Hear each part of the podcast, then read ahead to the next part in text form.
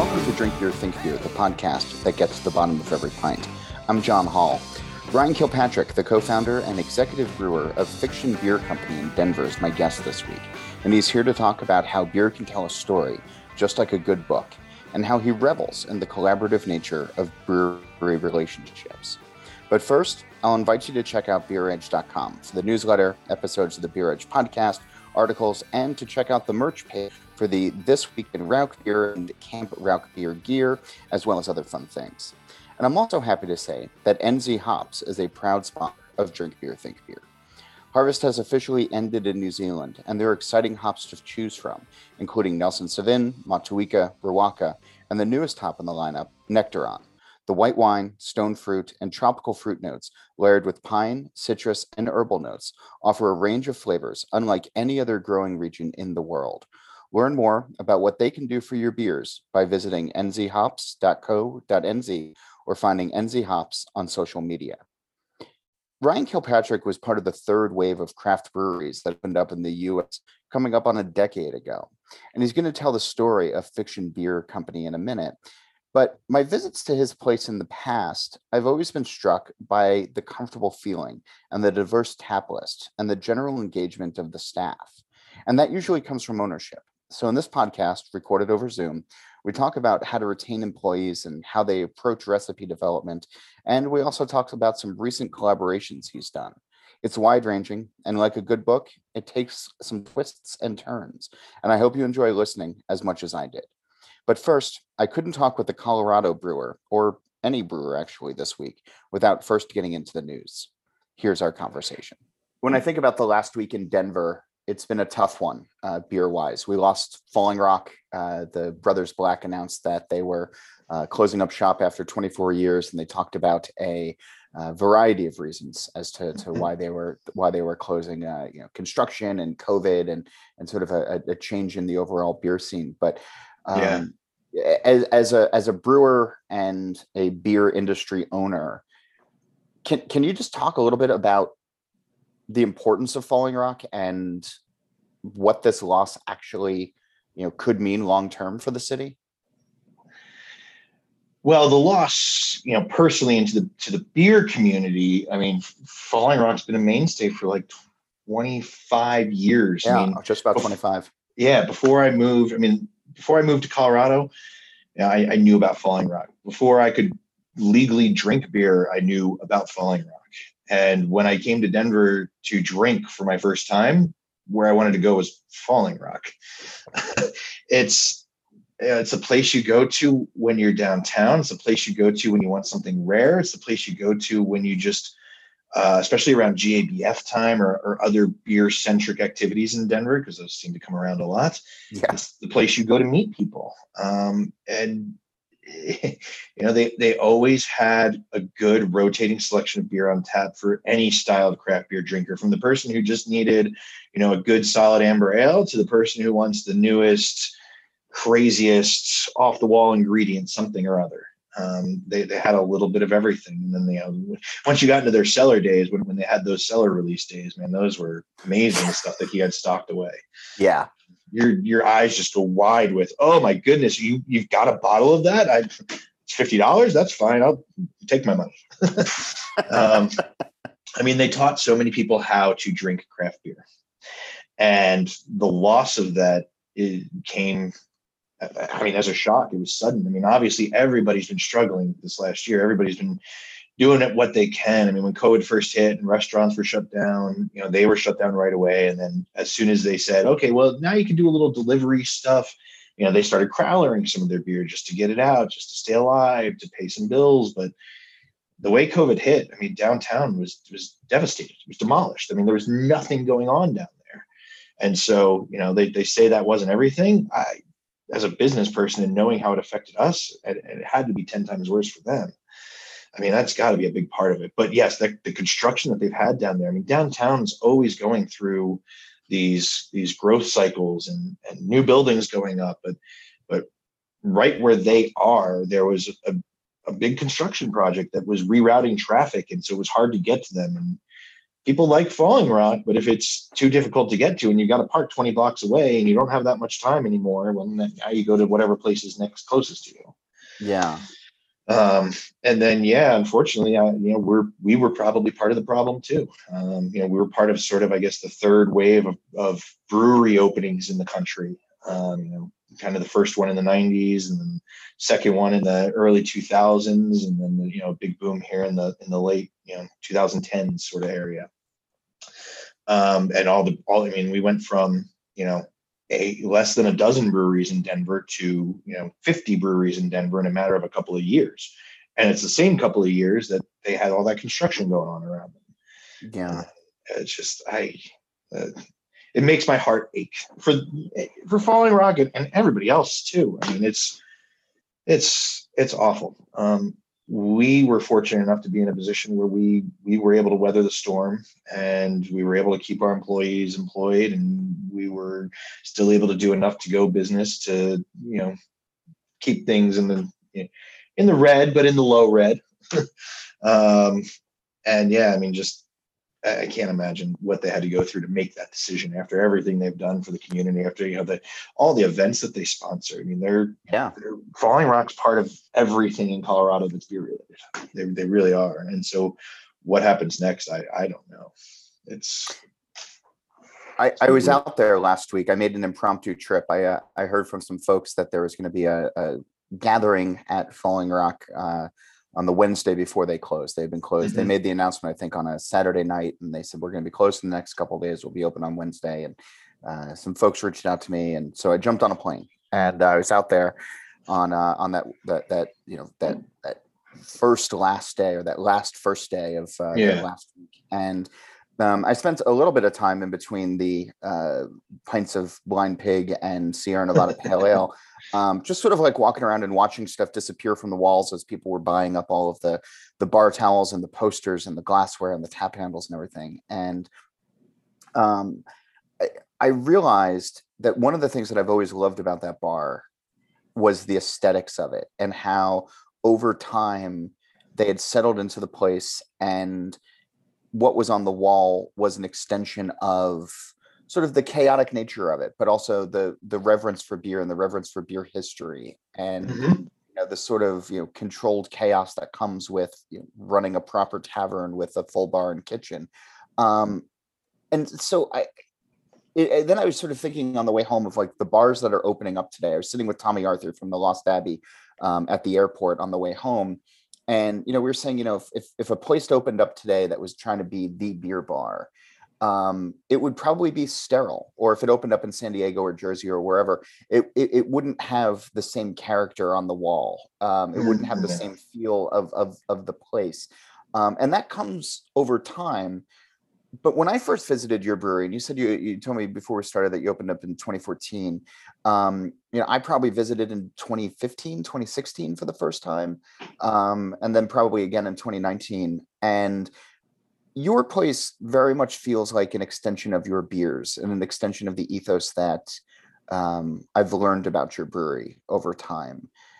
And so I, I wonder how much thought you put into that early on or if it's something that you've sort of eased into with and we'll talk about pints in a minute but just yeah. the I'm, I'm curious about the the nature so of yeah it was not walls yeah it was not part of our you know pen to paper business plan originally you know we had you know a, a, a, random brewery name in there. You know, my home brewery name is what we had in the business plan originally, but we knew that wasn't going to work. We didn't want to what, do that. What was your home brewery name? uh, Black Whisker Brewing. Okay. Uh, Gets harder to maintain the older you get, my friend. yep. So um, we, uh, we we knew we were going to plug something else in there, and so my wife and I were tossing around ideas, and what we really wanted to do was make it an extension of us. It needed to fit our personality and be who we were. We weren't trying to be somebody else. Um, and uh, actually, the, the impetus came from my wife. Uh, she uh, meant she sent me a text message one day, and I've got I've got spreadsheets of names of breweries and all sorts of stuff. And she sent me a text message. Well, what about Fiction Beer Company? Or she might have said Fiction Brewing Company to begin with. I think I shot back with Fiction Beer Company. It just sounded cleaner. Um, but uh, but yeah, she sent that over. Every good work like, of fiction needs a good editor. It was exactly, and so we shortened it down, made it succinct, and um, you know, I I immediately shot back because this is like 2012 and it seemed like at that time, every other week, there was an article about some brewery getting into a lawsuit with some other brewery or a winery or something over trademarks and naming rights. And it's like, okay, well, hey, we can avoid all that by just we'll pull our inspiration from from all of our favorite books and and we'll just use language to create the names of our beers rather than you know you know having you know tongue-in-cheek names or things like that. So so that's what we set out to do and and really the, the brewery itself evolved from there and, every part of our tap room right now is there from day one. Well um I mean, we from the. I mean, you've probably seen we've got like the book quotes about beer in our tables from authors sure. and stuff like that. We've got the little free library that wall to wall books and the bars made out of books and our beers are named after books. I mean, all of that was all part of the plan once we solidified what the plan was. uh, and so we wanted it to be a very succinct extension of who we are. My wife is a big book dork. I am a big beer geek. I like books. I read books. She loves books and reads a lot more than I do. And and she likes beer, but I love beer. And so we kind of just put the two together. And when we wanted to do that, we wanted to make sure that the tap room fit that as well. And so yeah, over the years, it's um, it's it's the thing people remember most about us is oh yeah I've been to your tap room. You've got that book that bar made out of books. I love that place. The beers are good. Thanks. every time every time I hear that, it just gives me gives me such a smile. Well, and that's sort of the interesting thing. You mentioned, you know, that maybe being a tap room was part of the, you know, could have helped uh, uh, uh, move Falling Rock along to, to where it is these days. And th- there's no shortage of brewery tap rooms in Denver and uh, or in Colorado. And I know Chris Black, um, Falling Rock owner, uh, made a thing about some of the other breweries from outside of the city opening up tap rooms nearby and uh, mm-hmm. sort of taking away. And that that's a that's a whole other uh, uh, episode for later on. But sure, when there are new breweries opening up all the time, when there are when there is so much choice in the city, do you think early on having an identity in books something that you can sort of you know like i think of like you know like TRVE like where they were the the heavy metal brewery quote unquote yeah. uh you know for for for a while and i guess still are and you know there, there's been others that have come up that have rallied again or, or rallied behind something else uh merging you know owners passions with beer yes um, do, do you think that it helped having that identity from day one to, to get people coming through the door? Honestly, no. Okay. I think I think it helped us to um, build our brand, to build our identity, to so that people could um, identify with us. But my and don't get me wrong, we definitely have people who come in just because we're called Fiction Beer Company. It ha- it happens. Um, you know, there'll be people who come into Denver. Uh, hey, we're going on vacation. We're going up to the mountains, but we were googling breweries and fiction popped up, and I just had to stop in. And we, we do get that. And so yes, there there is some semblance to that. But I think more of what it is is is people who love books and who like to read. They stumble upon us. They find us, and they're like, blown away. Like oh my gosh why didn't i know this was here? This this has been here. I, I love this. I love books. I love everything about this place. This is great. And the beer is good too.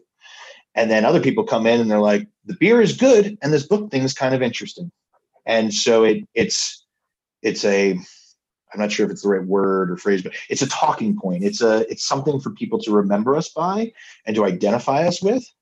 Um, but I do not think that when we first opened it, it's what drew people in. Um, you know, we're a, we're a, a, pretty small little tap room. We're in a neighborhood on the east side of Denver where when we opened, there was nothing over there, and that was our goal. We just wanted to open and be a little neighborhood brewery, and we we we stumbled into a little bit of notoriety for some of the beers that we made, and so now we get we have a good mix of regulars who walk to our tap room from their house that's a block away and of people who you know on weekends we'll go do beer tours and go to three or four different breweries and try some things and it's a and it's a great mix of people trying new stuff and people who come in and they're there you know some some people who come in every day. We have some people who come in every week. You know, and it's it, we've we've built a good community out of it. You mentioned um, you know that there's other now breweries in the area. Um, there is a, a larger craft brewery tap room not too far from you, right? Uh, Station 26 is the one that comes to mind. Um, Okay. Yeah. So they are they're on the same street as us. They're just two miles north. Um, That's yeah. and so they opened up. You know, they weren't they were not on our radar as a as a brewery in the in the works or anything when we started this out. Um, and they came in and were able to get open in a much quicker time frame than we were, and opened about nine nine months before us. But we had started our planning and all that, you know, before they were in there. But yeah, so they're you know they're on the very north side of the neighborhood we're in. We're on the very south side, so we're we we couldn't be further apart uh, as far as the our local neighborhood's concerned. Um, but yeah, but but we moved in after them um, and opened up after them. But but even since then, there's been another one, two, three, three, four, five, four or five breweries that have opened up in in in the you know immediate area. Is there a yeah, is is there I don't know, not like a consortium, but like is there I don't know, a sense of community among you know, you brewers in that neighborhood? Uh, Or is it ju- is it it it just it strikes me as like it's such a hard thing to do these days because everybody I mean might take even you know forget the pandemic for a second. Um it just seems like everybody's just you know so busy and trying to keep their heads down and trying to Yeah, uh, a, community, no. Uh, um, you know, mutual respect, yes, absolutely. Like we know Justin very well from Station Twenty Six. One of our old head brewers is their head brewer now. Um, you know, we we we know them very well. If we need something, you know, we I can reach out, and if they if they can do it, they're they're happy to help. Um, same thing, you know. There's a there's another brewery that opened up not too long ago in the middle of the neighborhood, kind of halfway between Station 26 and us, uh, Long Table Brewing. And uh, same thing with them. I mean, when the when the pandemic hit, they were a huge help to us. I mean, we were going through 1,200 crowlers a week um, in to go Wow. crowlers, and you know everybody was doing that, and you couldn't get cans from Oskar Blues. You couldn't get the crowler cans. It was hard to do. So they loaned us some while we were waiting for for more to come in, and then we had to loan them some while they were waiting for more to come in. And uh, it's just it's things like that. And, and you know, i- i- if you need help, there's there's friends there to help. Um, but to your point, we're we're all a little too busy for community. I, you know, um, at least I am. um, and and So- and uh, and us at fiction, we we are. I mean, I don't think everybody is, but um, we we kind of do it to ourselves. when it comes to though breweries in town um what i what i've really enjoyed is everybody seems to be or not everybody but um the ones that sort of i start to pay attention to and that get to my you know my, my level of understanding um, are the ones who are kind of going their own way and trying to um you know put out beers that are representative representative of their brew house likes as Mhm. opposed to you know what they think Untappd or the beer nerds or whatever uh, is going to dictate that they put out um, Yeah. what's your approach to what goes on tap at the brewery Uh, it's a great oh question. man that was that was like a cackle of a laugh my goodness it's uh um, strap our- in kids yeah our approach is typically, hey, we need to brew something next month. What do we feel like brewing? what do you want to drink next month? Um, yeah, you know, we. Uh, I'll rewind back for a minute. So we um, we were the first brewery in the state to to, to brew a New England style IPA, and, and one of the first to get recognized for it. And uh, we've become synonymous with that. So we almost always have one of those in tap. So it's like, all right, this beer's this uh, this uh, this New England style or hazy style IPA is about to kick. We need to put another one on tap. What's it going to be? But we change it. You know, we play with new hops, we play with new processes, we change some some of the grist. Um, and, and so we don't have, and, and we haven't had for a long time, a set. Here's our house beers. You know, we you know a lot of places they'll have their pale ale and their stout and their wheat and their amber and stuff like that. Um, and it's the same beer and it's they always have those. We we don't have that. Um, and it's it's mainly because of our size and our and our capacity and our ability to to make new things. Um, if we could have beers on all the time, we probably would, but we want to have fun. We're we're brewing to have fun and to try new things, and so we we we play around a lot. We experiment. Um, we see new hops. We try those. We we try different things, and so if one of us has a flavor idea or something we want to do, we'll do it, and we'll have the conversation of, "Hey, this is a great idea. I love the sound of this beer. It's not going to sell, but let's do it." Um, and you know, we'll plan to have it. Well, wait a minute though. I mean, like that that sounds, you know, really nice, but like you still have to keep the lights on and pay the employees and everything. I mean, absolutely can't be that cavalier about it. That's why we can't do those all the time. Um, okay. you know, it's it's it's okay, hey, we're stocked, we've got our IPA on tap, we've got you know, we've got a good mix of beers online. We've got a tank that's open. What do you want to brew? What what sounds fun? And we'll go around and it'll be something. You know, I might have an idea I want, or Dan, our, our, head brewer, might have an idea. Brandon, our assistant brewer, might have an idea, and so we'll we'll go down that line. And if we've got the tank space for it, and we've got the time for it, we'll do it. I mean, we we brewed a, um, uh, you know, we recently brewed a Vienna lager, which is a style that I love, but is not a style that sells well in a tap room typically. No. And so, you know, but we wanted to do it, and we hadn't done one before, and so it's all right. Let's do it and you know that one's a little easier because it's a lager so it will age really well. Um, so if it takes six months to sell it through it instead of our typical three months you know we're okay with that. Now if we brew an ipa and we can't sell it in three months uh, you know we've got problems. Uh, different story. So uh, you know we try to keep certain styles on. We'll always have that hazy, but sometimes it's a single, sometimes it's an imperial, sometimes we have both. Um, sometimes it's fruited, you know, all those different variations you can get into there. We try to have, you know, we have this one beer that we wrote a recipe for about our second second year we were open, maybe the beginning of our end of our first year, because we were, you know, we were a new brewer and we get people coming in and um, you know, the kind of the, the newbies to craft beer, so to speak, would come in and be like, well, what do you have that's like a fat tire, that's like a blue moon, or you know, they knew these craft things, these bigger craft beers, and they throw it, or what's like a Sierra Nevada, a pale ale. And yeah. we're like, okay, hey, you know, we the pale ale one was easy. We, we got pale ales. Here you go. But um, for some of the other things, like an amber, people would ask for an amber beer, a wheat beer. You know, what what lagers do you have? And we didn't have any of those at the time, so we we wrote a recipe specifically to cover all those, and it's a it's a California common, um, but it's a it's a honey wheat amber, and so it's a third honey malt, a third wheat malt, and a third pilsner malt, and then we use a lager yeast on it, so it, it hits all those little, and it, it's always in our top five of our sellers. It's not we're never excited to brew that beer, but it's the really? only beer we ever we almost always have on tap because one more time. what's the name of it? Uh, it's called a beer of very little brain and it's because it's just a simple beer. Yeah, and it's obviously inspired by A. A. Milne's Winnie the Pooh. Um, and so it's uh, it fits a lot of niches. Somebody comes in and they're, hey, I just I just want an amber ale. Hey, we got that for you. Hey, I just want a wheat beer. Got that for you. I just want something you know easy drinking like a lager. Got that for you. Here you go. Um, that's the only beer that we actually try to keep on tap all the time.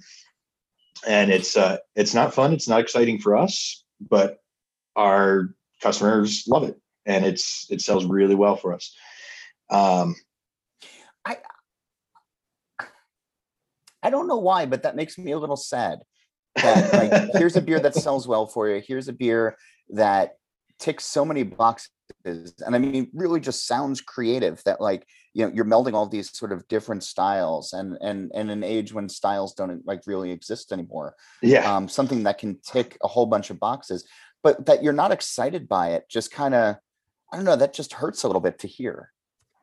Uh, I'll, I'll, correct that and say we were excited about it when we first brewed it because okay. it was a creative combination. It was hey look we can do this. We can make this all into this one thing and it's such a it's such a great universal beer for people who are looking for something simple. Um, but now it's been six years and when it's time to brew that beer it doesn't take it doesn't take long to brew it. I mean we can we can actually turn that beer around in about two weeks. Um, it's best at about four weeks and and later but it, it, it's uh, it's still very tasty at two weeks. Um, so it doesn't get a full, you know, traditional uh, cold storage lagering.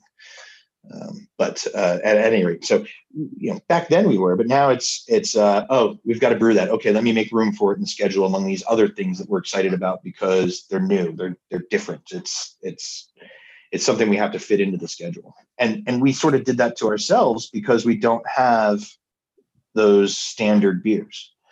And so everything's new for us. So everything's exciting. And uh, every time we we brew a beer, it's it's pretty much a new beer.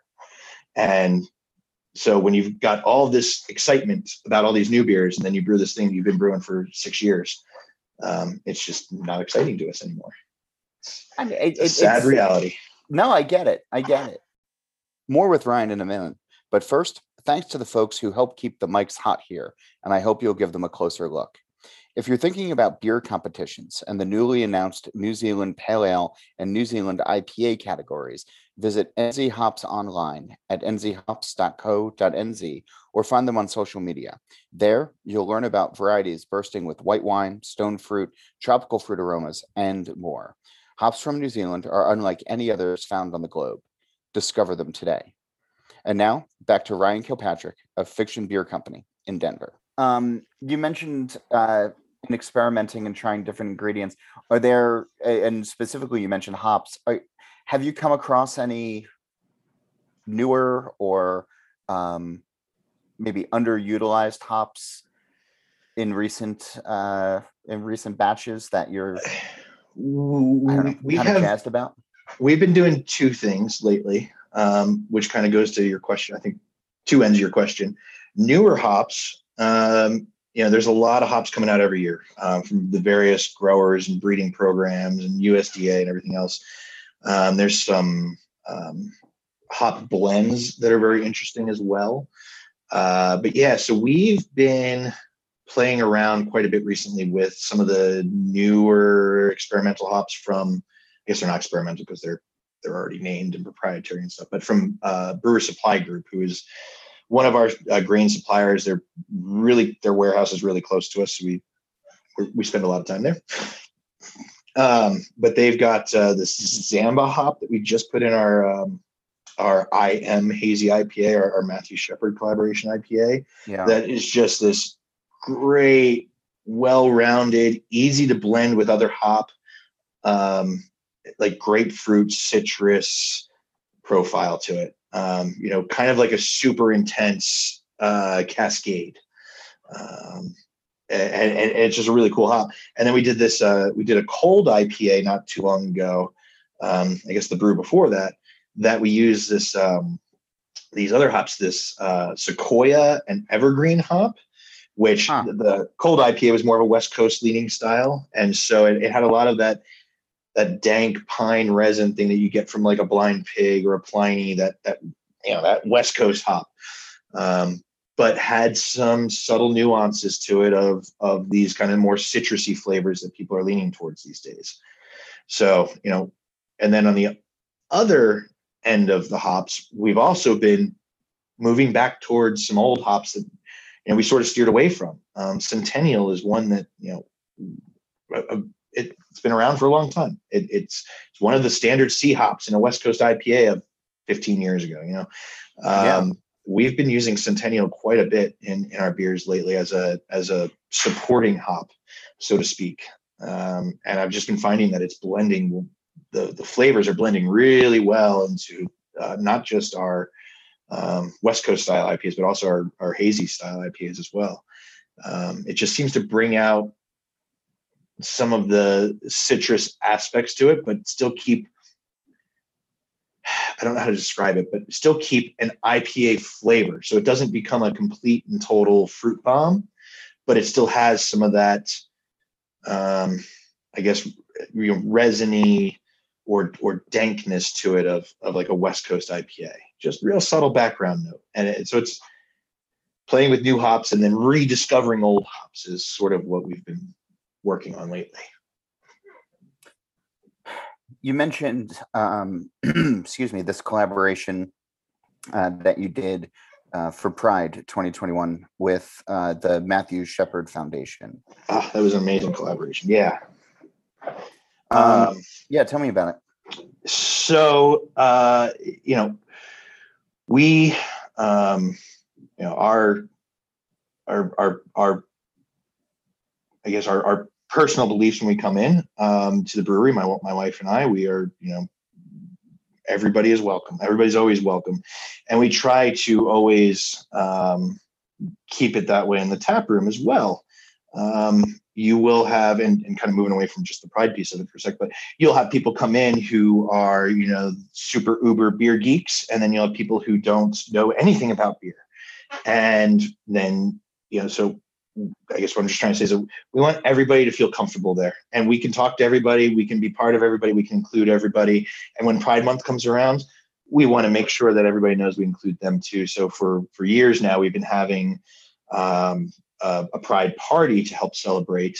Um, and we get some of our, our friends to come in and, and celebrate with us and um, make a fun day out of it. Uh, we, we did, you know, a, a drag queen karaoke a couple years ago, and, and, a couple of good friends of mine came out and helped us with that. And they uh, did the drag queen roles for us. And, um, and we had the karaoke this year, though, with the Matthew Shepard collaboration. Um, a uh, what I first moved here in 1999 when I went to college, and and you moved uh, from Jersey, right? Yeah, I moved from Jersey, came all the all way right. across the country. I'd never been to. I, I, went to school at CSU up in Fort Collins. I'd never been there. Uh, I went blind. I had a friend who went there the year before me, and she said, "You're going to love it here. You apply. You need to come out here." Um, and so I did, and then I chose it. And a quick side note: when I pulled off the highway the first time off Prospect Avenue, off I twenty five, you're kind of in the you're you're you're you're in the middle of farmland and there's nothing around there. And I thought I made a huge mistake. And then I found Old Town, and uh, everything got real, real clear at that point.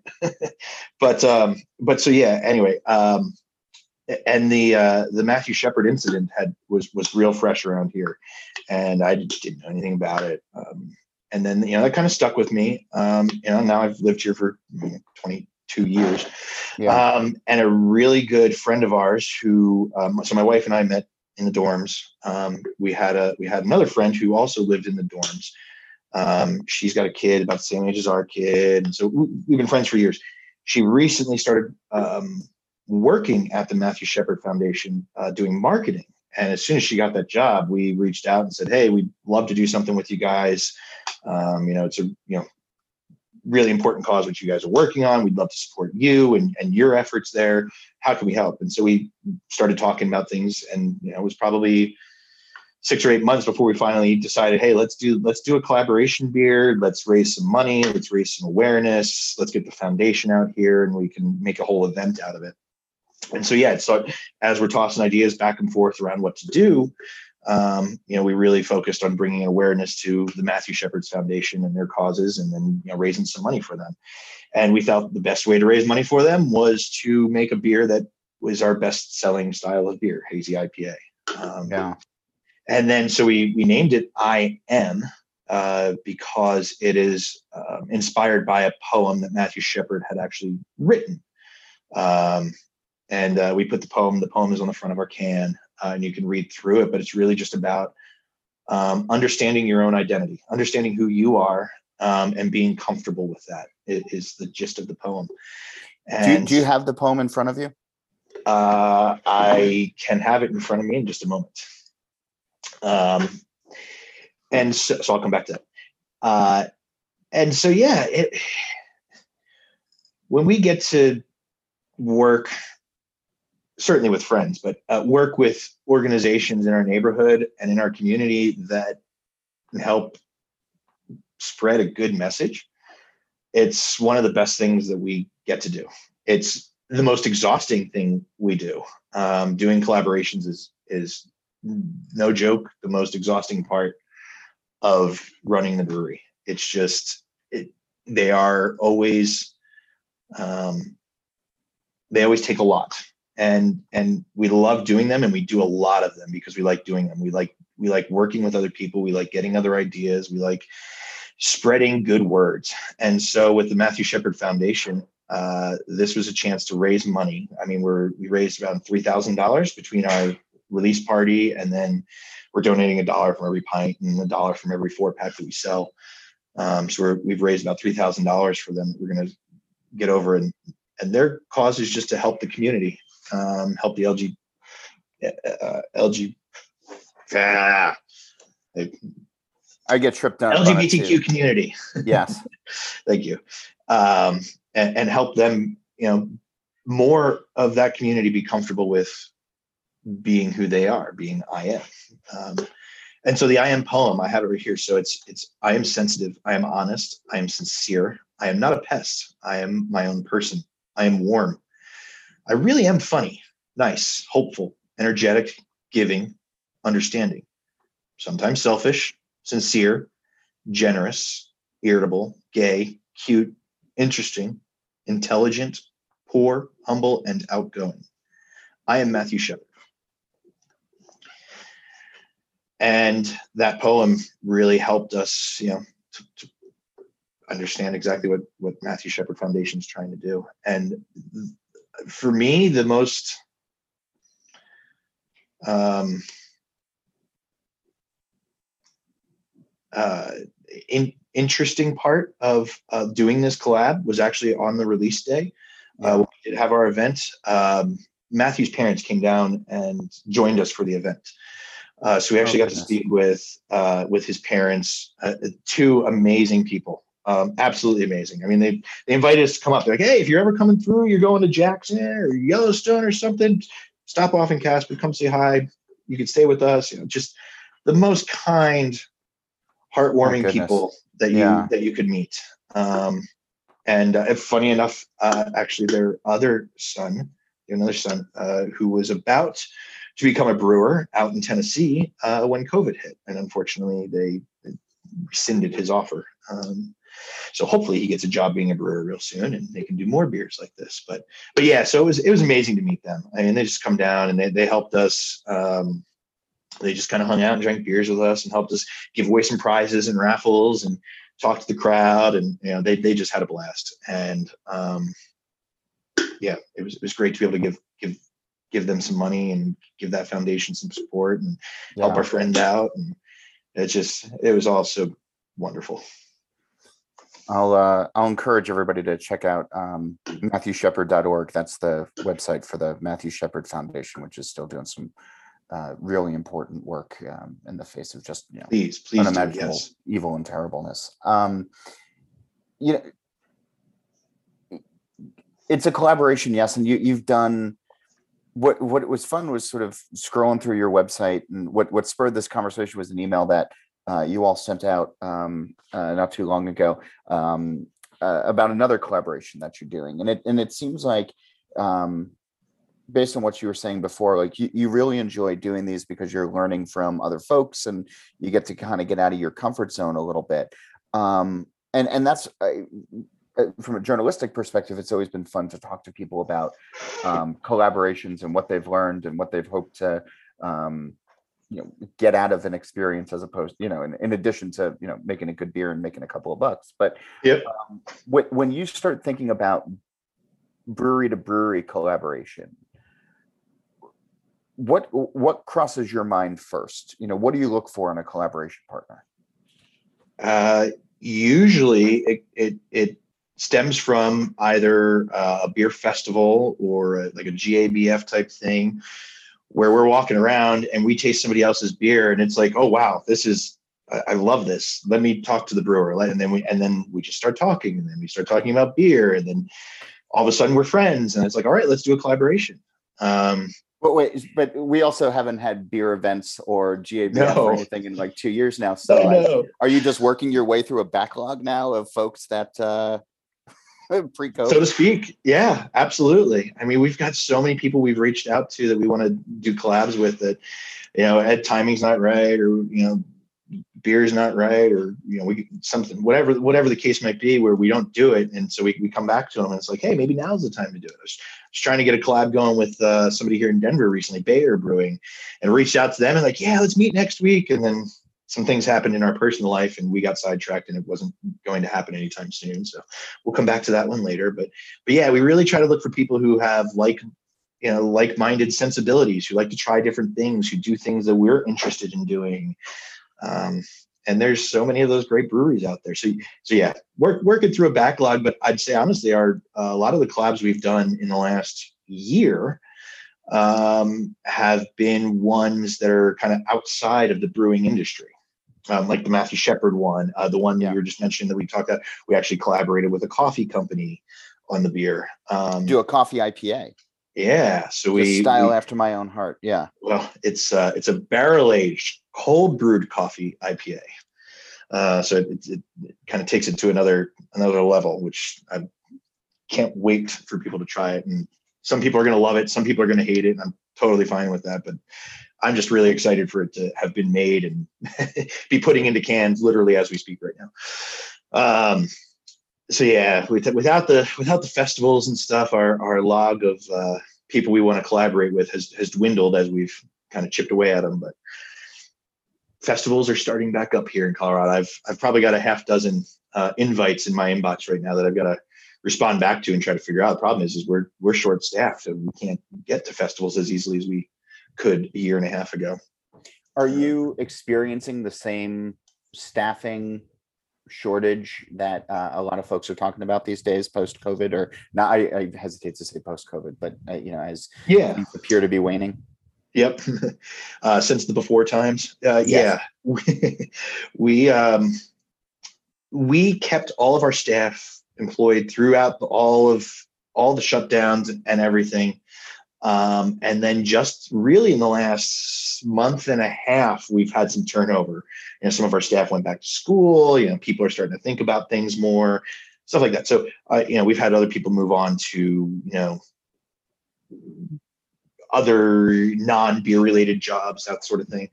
Uh, and so we've had to go back out and hire again. Um, and we don't have, we typically don't have a lot of turnover. So whenever we do hire, it's a, it's a lengthy process because we want to make sure we get a good personality fit for our tap room and our customers and us. And so there's there's a lot to go into it. And so we have been looking for people and we still have one spot left to fill but we were able to fill the first two i want to say relatively easily. Um, you know we had a handful of interviews and, and found you know basically a candidate each time that we liked and they you know they accepted the position. So that that worked out well but um, you know, yeah, tap room staff is I think a little bit easier than say wait service staff right now. Um, craft beer is still very much cool. It's fun. It's interesting. It's something people want to do. It's something people want to be a part of. People go work at a restaurant. They don't usually go out because they want to work. They want to be a part of a restaurant per se, but they just they want the the tips and the the camaraderie and what goes along with working in the service industry. Um, but people seek out craft breweries to work at because they want to be part of that industry. So I think we have a slightly easier time than a lot of businesses right now who are experiencing these these staff shortages. Yeah, I mean, as you think about being able to keep people employed during a pandemic, but also you know trying to attract you know folks, there, there's a lot of conversations right now uh, that are happening about trying to make the brewing industry you know, not easier um, necessarily, but um, easier to work in. Mm-hmm. And mm-hmm. you know, trying to pay people living wages, trying to you know retain talent, but also foster talent in folks who want to you know want to do stuff and maybe not get burnt out uh, you know too too too easily or too quickly. Yeah. Um, it sounds like you you've put a lot of thought into trying to foster that uh, within your own four walls we think about it a lot with regards to you know our staff is our family. We're small. I mean we have seven employees. I mean it's it's very small and it's it's a family so we try to take care of them as best as we can. But you know finances get in the way. Would i love to be able to provide 401ks and benefits and everything everything you know the full monty of packages um, for everybody? I would love to. I i'd have to charge $11 a beer. Um, and yeah. the, the, market just doesn't sustain that. As it is, it's funny. Our, our we recently hired a, a manager, um, a, a taproom manager, which we haven't had before. We've always sort of managed it ourselves, but as we've gotten a little bit chaotic in the last year, uh, needed a little help. So we hired a taproom manager. She's like, "Well, you guys should raise your prices." Meanwhile, I'm getting comments from customers and stuff that, yeah, your prices are a little too high. And so it's just trying to figure that sort of stuff out. yeah. It's, uh, it's a little tricky. Um, I forget what the original question was. I just well, no, just just sort of about you know fostering um, you know, oh yeah, term you know career growth and you know making people you know trying to keep people in and rather than just sort of turning and burning. Yeah, uh, we had a pretty good program of um, for the first three, four, five years of you know giving people paying them more than minimum wage, paying them, um, getting them good raises every year, that sort of thing. Um, and then Denver uh, accelerated that program for us, so we can't we, we haven't been able to do it on our own because the, the the city and state have been doing what we were already doing. So we probably would have done it anyway, but as far as like giving raises and things like that. Um, and uh, uh, advancement, like, yeah, we've, we've, our, our brew house is really where we foster people. The tap room, I, I to be honest, people, you know, you're, you're a beer server. There's until just recently, we were brought our first manager on there. There wasn't any place for them to go. Now that we've put this management layer in there, if that person were to um, were to leave, you know, we'd have our beer, our, our server staff right now that um, ideally one of them would be able to be step into that role and, and would be able to take on that responsibility. Um, so I, that that's always my goal. I would always love to bring people in from from outside, or bring people in from inside, not outside. Uh, but the brew house is where we've we've really we're sort of a brewer farm at this point. It seems like um, you know we our our head brewers seem to stick around for about a year and a half, two years, and then they move on to something else, um, which I get. You know we're we can do about a thousand barrels in a year. Um, you know everybody who's left us has gone to brew 10, 20, 30,000 barrels in a year. You know so it's just their upward mobility at that point is going to a bigger brewery. So I completely yeah. understand it. Um, There's yeah, got to so be a frustration though of just being the farm team sometimes. Yeah, there's absolutely a frustration. I mean, Brittany, who who recently left us, she she was amazing. She started out as an intern with us, and then became an assistant brewer, and then became head brewer, and so she worked her way up. She's I, I still consider her part of our family. We don't get to see her as much anymore, but um, she she put her heart and soul into that place for the years that she was there and i don't um, hold it against her at all that she wanted to go do something more um, and and i and i get that but yeah it's it's frustrating i'm not you can't can't lie about that um, but it's also it's business and it's you know when you when you've got people they've got their own lives and they're on their track and they've got their train of thought and things that they want to do and then who might have stopped them from doing that? You know, I want to I want to support that. I want to help them do those things. Um, just give me some time so that I can make sure that uh, it doesn't disrupt our business too much. That's all I ask. Yeah. As you think about business disruptions, COVID is still looming large, and I think will be for you know in, in all aspects of our lives for the foreseeable future. This is a, a, a, shared traumatic event for for a lot of folks, but um, more than a year in, a year and a half into it now, um, and things reopening and people starting to you know crave normalcy or force normalcy and vaccinations are doing you know good not great you know they could be better go get your shots if you haven't gotten your shots yet dear listener um Indeed. but the what what are you starting to realize now with a little bit of time with a little bit of space what what what are some of the you know the lessons you're able to take out of this that you think can propel you forward? Uh, so there's a couple different aspects that. One there's there's the business side of it right? Um, kind of the you know financial and admin side of it. So it's it really really scared me at first um, when we were told we had to we had to close. I, I just it it didn't sit in my mindset that that there would be something that could happen that would force my, you know, my call it free market capitalism business to be shut down. Um, and I wasn't prepared for it.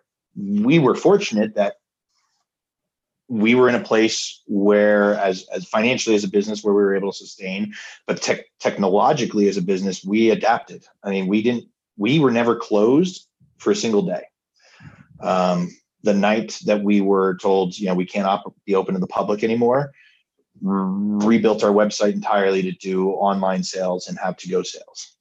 Um, then they told us we could do delivery, rebuilt our website again so we could do delivery. And it wasn't, you know, ideal, but it was functional and it worked. Um, I think, you know, to answer your question on that piece on the business, it's the, the biggest piece that this brought around, the biggest insight from the business side was we just need to be prepared for everything. We need to, you know, have enough savings in the bank where if we have to close our doors for six months because of something, then that's what happens, or or be prepared to not have a business. Um, we need to be prepared to jump from one foot to another to change how we operate. And we were able to do that in this in this instance, and a lot of other businesses weren't. I mean, when this first hit, I mean, there were there were breweries in the area that were closed for a month or more because um, yeah. they had to reorient themselves and, and, get things figured out so that they could continue to operate. And um, it, it, it's such a challenge uh, overnight, no warning, and and not really a whole lot of guidance either. I also give a, a huge amount of credit to our Colorado Brewers Guild. I mean, they were on top of it. Everything that that that came out of the government saying you need to do this, you do that. Here's the rules. Here's what to follow. Here's how to act um, they provided interpretations, gave us the guidelines, clarified what needed to be done. When there was something that was an egregious injustice, they fought for our cause and got it fixed. Um, you know, it, the Colorado Brewers Guild, you know, more than uh, was worth their weight in gold in the last year and a half. Um, so it's it's good that we had a good a good guild partnership here. Um, on the brewing side, which I think is also important, you know, the fact that we went for basically an entire year, full calendar year, March to March, um, without a normal, uh, call it beer cycle. And yeah. I, I, just mean like a calendar cycle, right? You know, seasons and events and things like that. Uh, we were unsure of what to do. What should we brew? We, we switched gears and started canning twice as much as we've been doing know, because everything was just going out the door. Um, you know, we were canning full batches of things, but we learned to separate ourselves. I think you mentioned earlier, you know, breweries that follow the untaps and the, you know, the the trends and things like that. And yeah, while we while we like to try new stuff, we like to try new stuff because we want to try something new. Um, we don't try new stuff just to get a reaction. I guess is is the, the, the defining difference there. I mean, I used to check Untappd every day. I'd look at our beers every day and see how they were doing and kind of monitor the progress and get excited when we ticked up another point, you know, another hundredth of a point or whatever. Um, I, I completely stopped that. I, I, I separated myself from that and it, and it has been very, um, freeing not to be so beholden to that and, and wondering. Now, there's pluses and minuses to that because Untappd is also a place where I'd go and I'd find out, hey, one of our cans was oxidized. There was something wrong. There's a there's a quality control issue. That's sure. a lot of times where I find those issues. You know, people don't report them to us, but they'll put it up on social media somewhere and I'll see it. And then I'll reach yeah, out and I'll ask yeah. them about it and follow up and try to make it right for those people. But it's something we need to know for ourselves too. If we've got beer out there that's not right. Um, so there's you know there's a minus that I'm not watching that as closely, but um, you know it's we've we've we've been able to have a little bit more freedom in what we decide um, is the next thing we want to try, I guess so to speak. Um, and it's it's been nice, and I I jump on Untappd every now and again, but it's not like before. I'm not checking it every day. It's not good for your mental health. No, no, not at all. and I totally understand. I mean, it's like Untappd is such a weird thing because it's so subjective. Beer is subjective, and that's what I love about beer. I can give one beer to five different people and get five different answers for what it tastes like, what it is, whether they like it, uh, and and it is so subjective and that's why I like beer. That's I, I, like those differences. I like those nuances. I like that I can taste something in beer that you can't taste, and vice versa. And trying to find those things and how to make those things and how to bring that out of the beer or the hops or the ingredients. Uh, that's that's the fun part. And, and as I as I start to wrap up with you here, that it's a great segue because I, I was thinking about the correlation between books and beer, and a good work of fiction and a great pint of beer. Um, and you know, five people can read the same book and walk away feeling five different ways. Um, you know, sometimes it's the author's intent, and sometimes it's not. Uh, and same thing, you know, with beer. Do you try to have your beers tell a story? Every time every time, ah, I shouldn't say every time, most of the time. Occasionally we have beer ideas that we just don't have a story for, and it's just something we wanted to do. And those are usually the ones, uh, you know, insider tip. If it's not tied to a book and it's more of like a literary term, that's usually why. It's because we we didn't tie it to a book. It doesn't have a story. There wasn't there wasn't more behind it. It was just an, an impulse. And um, but for all of our other beers that are not literary terms, um, they're all inspired by by our favorite books, um, either books we've we've read, books we wanted to read. In some cases, we've worked with some of our regulars who love books and built built beers out of that. Our our Madam Psychosis beer, which won the bronze uh, hazy pale ale a few years ago, was actually uh, named and inspired by um, uh, one uh, one of our regulars is a English professor. And so he was like, "Hey, I want to work with you guys, and let's make a beer together." And so he wrote the description. He came up with that. We decided what style of beer together. And anyway, it was, it was another pseudo collaboration, but it was, uh, you know, it was, it was fun to have somebody else bring their story uh, to us. And so, yeah, every, every beer that we have, when we make that beer and we're sitting down and thinking about how that beer is going to taste once it's done, we're thinking about how it's going to taste while people are reading that book. Because a lot of people will buy our beers and then go buy the books and then kind of side by side them. Um, and so we always want to tell people that, you know, the story that's in our beer might be different for every person, but every yeah. beer is going to have a story, you know, and, and the story that they get out of it's going, going to be their own. Um, yeah. Well, I like that you're still writing your story and uh, that you're helping book sales along, which is uh, critically important, especially from uh, from my industry. So uh, thanks very much. And I'll encourage everybody to go um, visit next time they're in Denver, or if they're in Denver and haven't been for a while, to to to go check it out again. But um, Ryan, thanks for taking the time today to you know to talk and to we covered a lot. So thanks for your yeah. time. You're you're very welcome, John. And if I could throw in one more plug, yeah. Um, uh, people can get our beers also through Beer Drop. It's a nationwide beer delivery service um, that's based here in Denver, and uh, they ship our beers all over the country. So, if people listen to your show and want to get some fiction beer, they can order it through Beer Drop.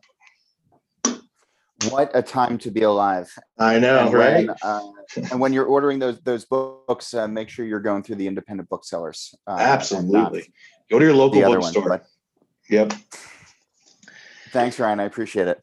Hey, John, it was great talking to you. As I mentioned during the show, we're wrapping up Pride Month. And so, another reminder to check out the Matthew Shepard Foundation to learn more about the good work they're doing, not just in June, but year round. And before we go, I'm happy to say that NZ Hops is a proud sponsor of Drink Beer, Think Beer. Harvest has officially ended in New Zealand, and there are exciting hops to choose from, including Nelson Sauvin, Motueka, Riwaka, and the newest hop in the lineup, Nectaron. The white wine, stone fruit, and tropical fruit notes, layered with pine, citrus, and herbal notes, offer a range of flavors unlike any other growing region in the world. Learn more about what they can do for your beers by visiting nzhops.co.nz or finding NZ Hops on social media. And if you'd like to know more about our surprisingly affordable advertising rates and how you can help independent journalism move along, please reach out to Liz Melby. She's on email at liz at beeredge.com to learn more. Also, check out beeredge.com for articles, merch, the newsletter, and more. And also check out Beer Edge on social media at The Beer Edge. And you should join us on Facebook on the This Week in Rauch Beer group to talk about all things smoked beers, and on Twitter and Instagram at TW Rauch Beer. Questions, comments, suggestions, complaints, I'm happy to hear them all. Drop me a line on email. It's J O H N H O L L at beeredge.com or John underscore Holl on Twitter. You know the deal. Nate Weber, he does the music. Jeff Quinn designed the logo, and I'm John Holl. New episodes of the podcast release every Wednesday, and that's when I'll be back again to drink beer and to think beer.